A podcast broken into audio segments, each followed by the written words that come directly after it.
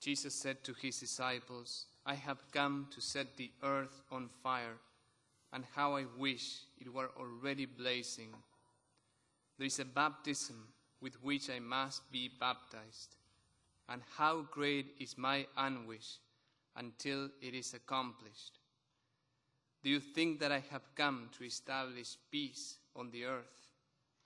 No, I tell you, but rather division. From now on, a household of five will be divided three against two, and two against three. A father will be divided against his son, and a son against his father, a mother against her daughter, and a daughter against her mother, a mother in law against her daughter in law, and a daughter in law against her mother in law the gospel of the Lord.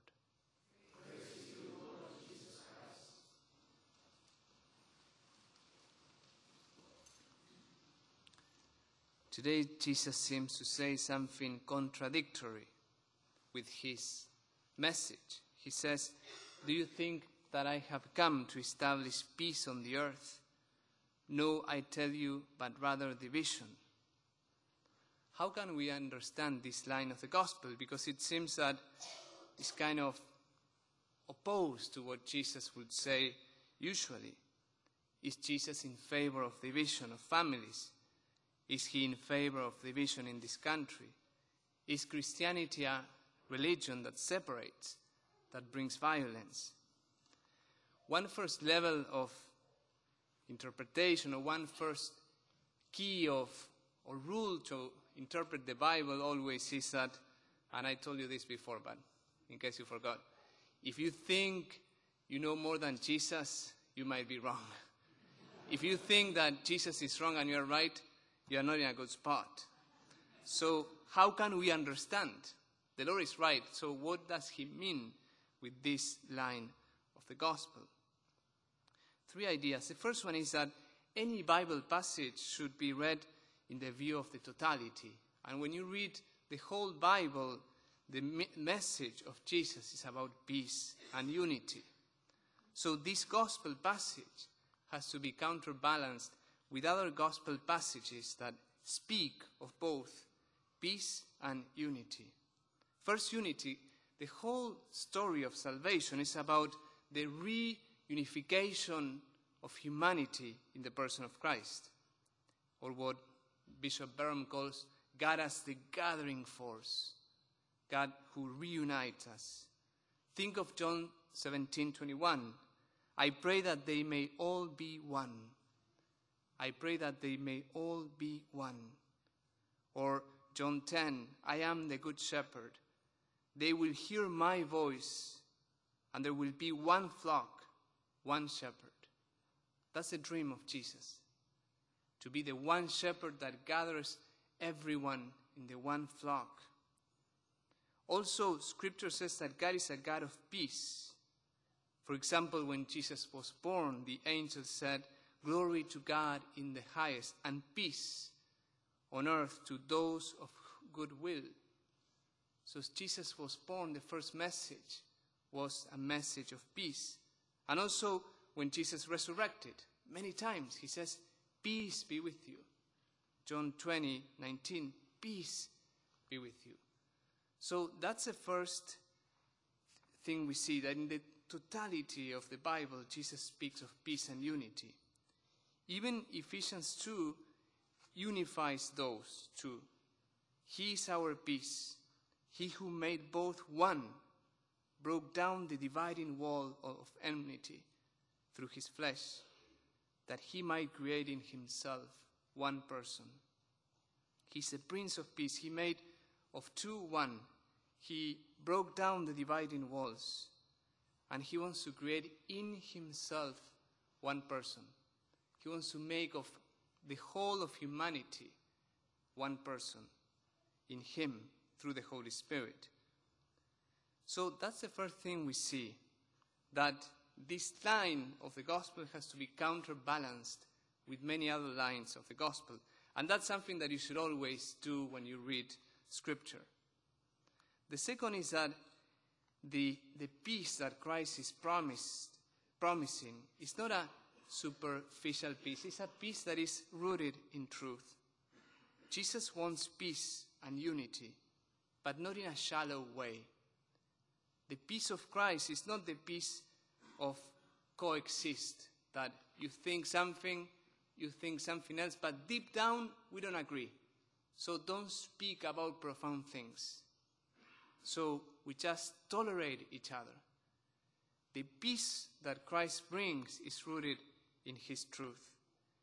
It's the peace that flows from a common vision of reality. There are big questions in life, the essential questions. What is a human person? What happens when we die? How should we treat each other? What is the main goal of sexuality? And so on and so forth. Many big questions.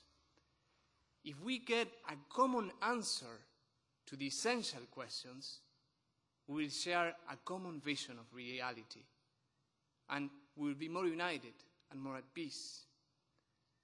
But Christ comes to give us, through Himself, through His truth, through His revelation, in a sense, the answer to the main questions, not to the accidentals. In the accidentals, you can di- disagree. You can like kombucha and you cannot like kombucha. You can be whatever soccer team you want, and, but still, in the essentials, agree. And that's the peace Christ brings to bring. He reveals the answer to the deeper questions of life that give us a common vision of reality. And I don't know if it ever happened to you that when you share faith, you share the same values with someone, you experience this deep communion of heart, this deep unity. Even if you have not known that person, it's the first time you come to know them, and as soon as you begin to share, you see, okay, we answer the main questions in a very similar way because of our truth being rooted in Christ. That's why in the Acts of the Apostles, they spoke of first Christians of being of one heart and one mind. So, this unity that flows from truth can help us understand why there could be division because of Christ. Because also, this peace that flows from truth has to be chosen. Christ will never impose it. So people can choose to answer the main questions in life without Christ. They can choose their own answers, they can write them by themselves. So we might disagree in a sense. And that's what might bring division. Not faith, but lack of faith. Think of so many gospel passages that speak of the division that Christ brings. When baby Jesus was taken to a temple, Simon said to Mary, Behold, this child is destined to be a sign that will be contradicted. This baby will be a sign of contradiction. Many will accept him, many will reject him. In a sense, when Christ comes, you need to take position.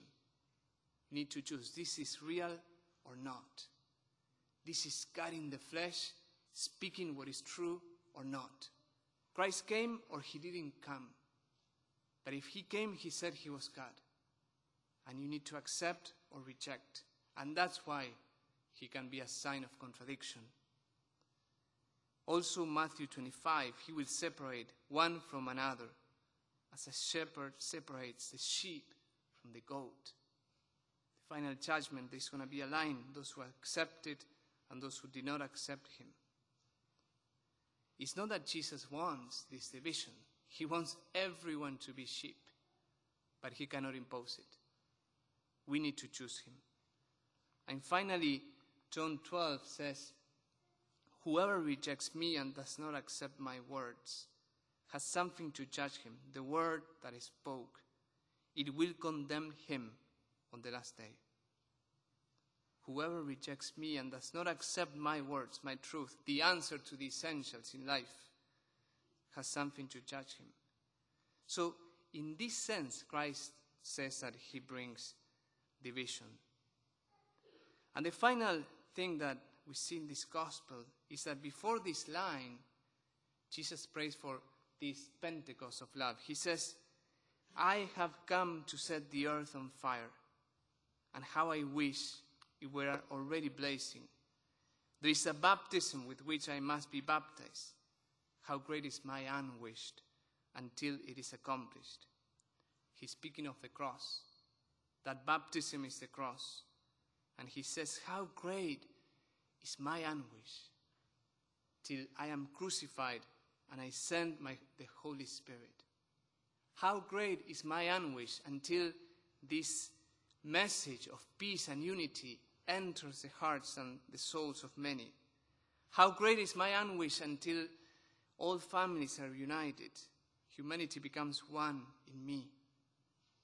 So he prays for a deeper anointing of the Holy Spirit. He sees the lack of unity, the lack of faith. He sees the anger, the division in the world. And he's in anguish. And he prays. So maybe two things we can take away from this gospel. The first one is pray for someone who is distant in faith. I think everyone here might have a friend, family member that has either left the church, maybe left for another church, maybe chose a lifestyle that is contrary to the gospel, and that in a sense separates you a little bit from them. Even if you, know, if you don't speak about it, there is something in your heart that sets you apart because that lack of communion in faith in Jesus. So pray for that person. Pray that they may receive a new anointing, a new fire. When Jesus says, I have come to set the earth on fire, he's speaking the fire of his love, the fire of his truth. I want that to flame, expand through the world. So join that prayer. Second, pray that you might accept more deeply the truth of Christ. Pray that you may be more anointed with the gift of the Holy Spirit. Christ wants to bless more than ever people who believe in Him. He wants to make them stronger, more alive in Him. Pray that that might be true in you. When you receive communion, when you pray the rosary, when you pray in the silence of your home, pray for a deeper fire in your heart. Pray that that may become true and real here at St. Michael, that we might become a community of believers, of one heart and one mind, that testifies to the world the message of peace and unity of Christ.